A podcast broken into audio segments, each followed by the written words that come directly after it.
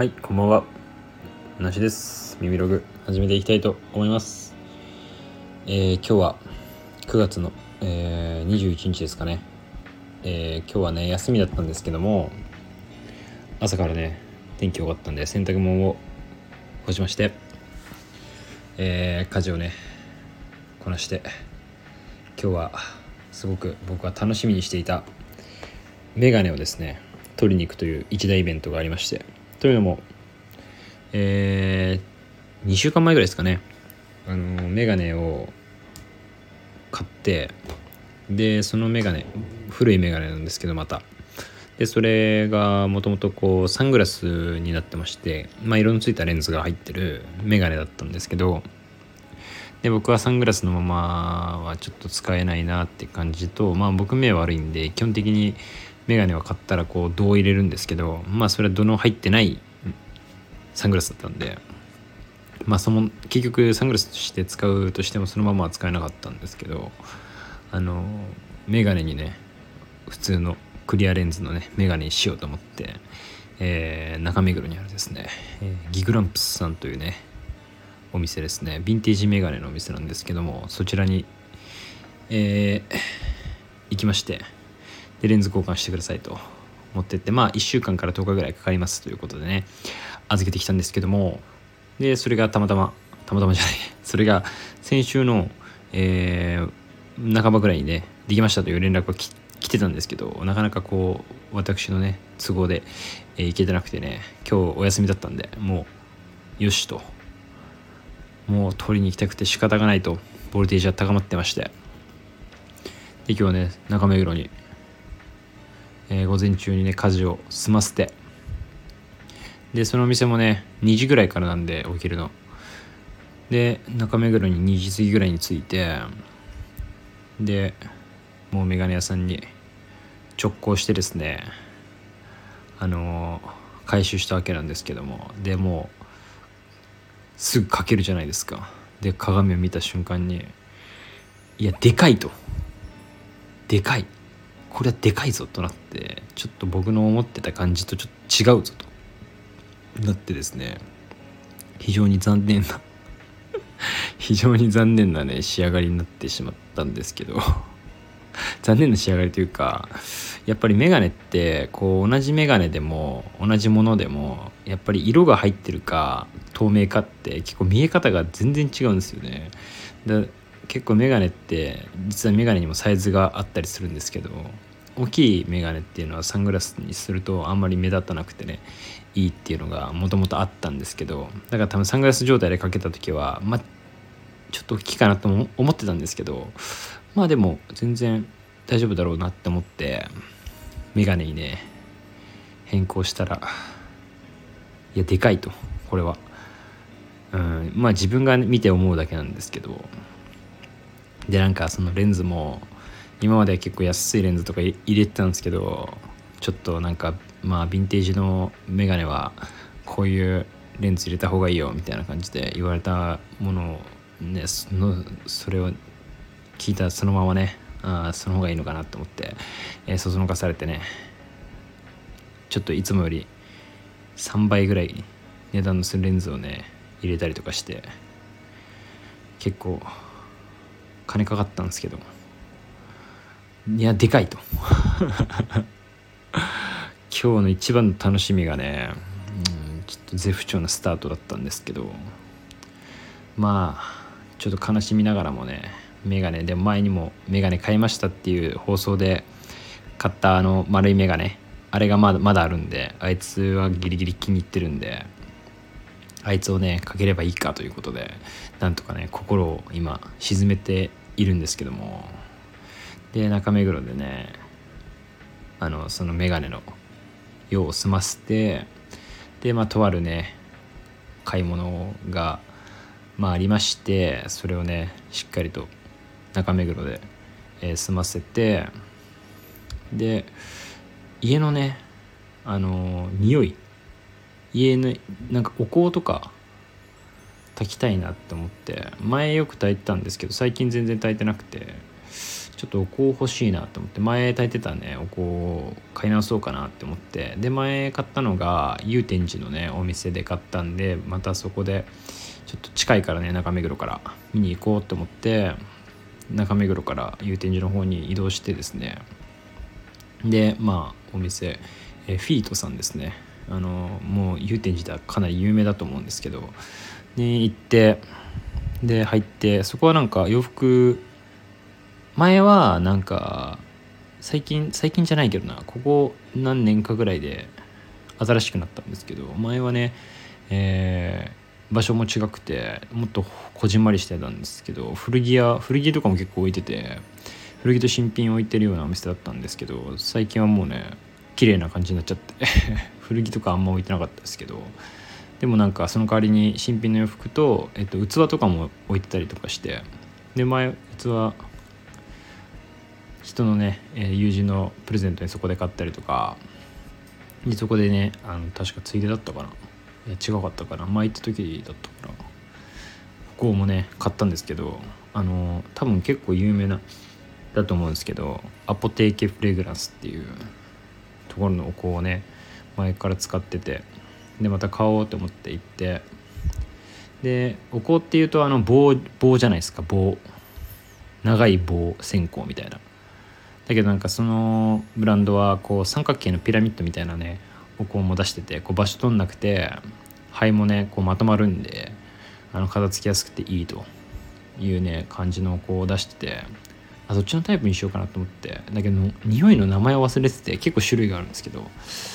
どれにしよっかなってめちゃくちゃ迷ってたんですけどそしたらなんかまあでもなんとなく匂い嗅いで多分これだろうなっていうのにたどり着いてでそれがこう三角形のピラミッドのタイプだったんでああいいわと思って場所取んないし可愛いしと思って。で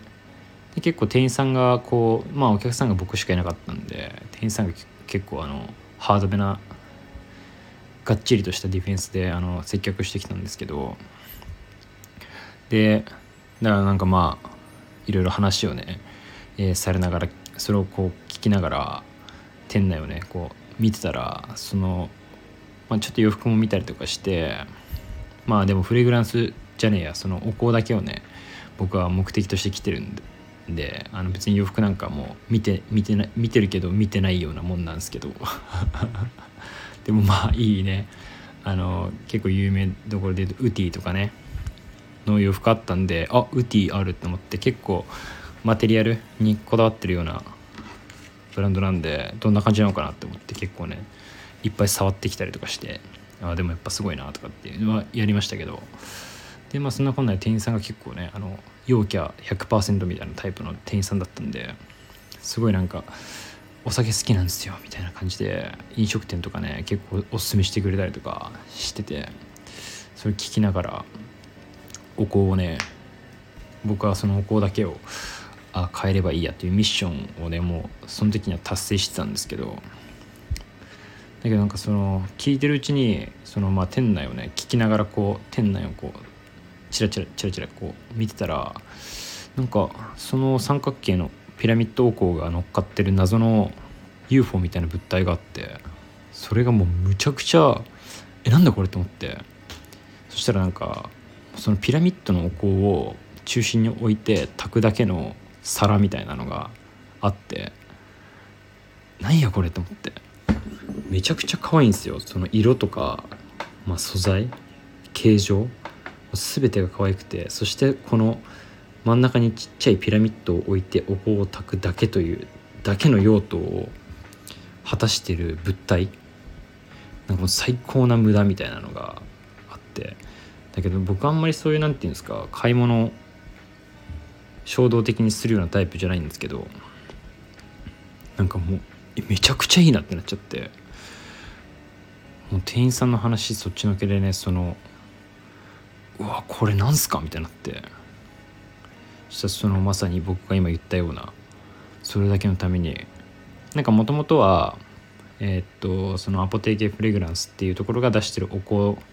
を置くためのものなんだけどえー、っと確かねエンズミーンズっていうファッションブランドがあるんですけど洋服の。そこが別注というかコラボかな。コラボして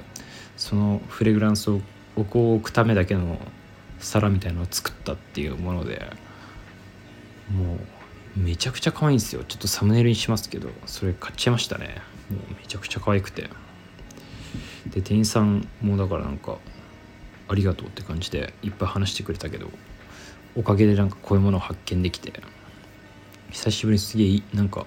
可愛いないいなってものを変えたんでで結構店員さんがそのさっきも言ったけどお酒好きみたいなのもすぐで話してきててなんでだろうなと思ったけどしたらその人がどうやらもともとイタリアンでなんか働いてた。イタリア料理。イタリアン。でのなんかレストランなのかな？まあそういうとこで働いてたみたいなことを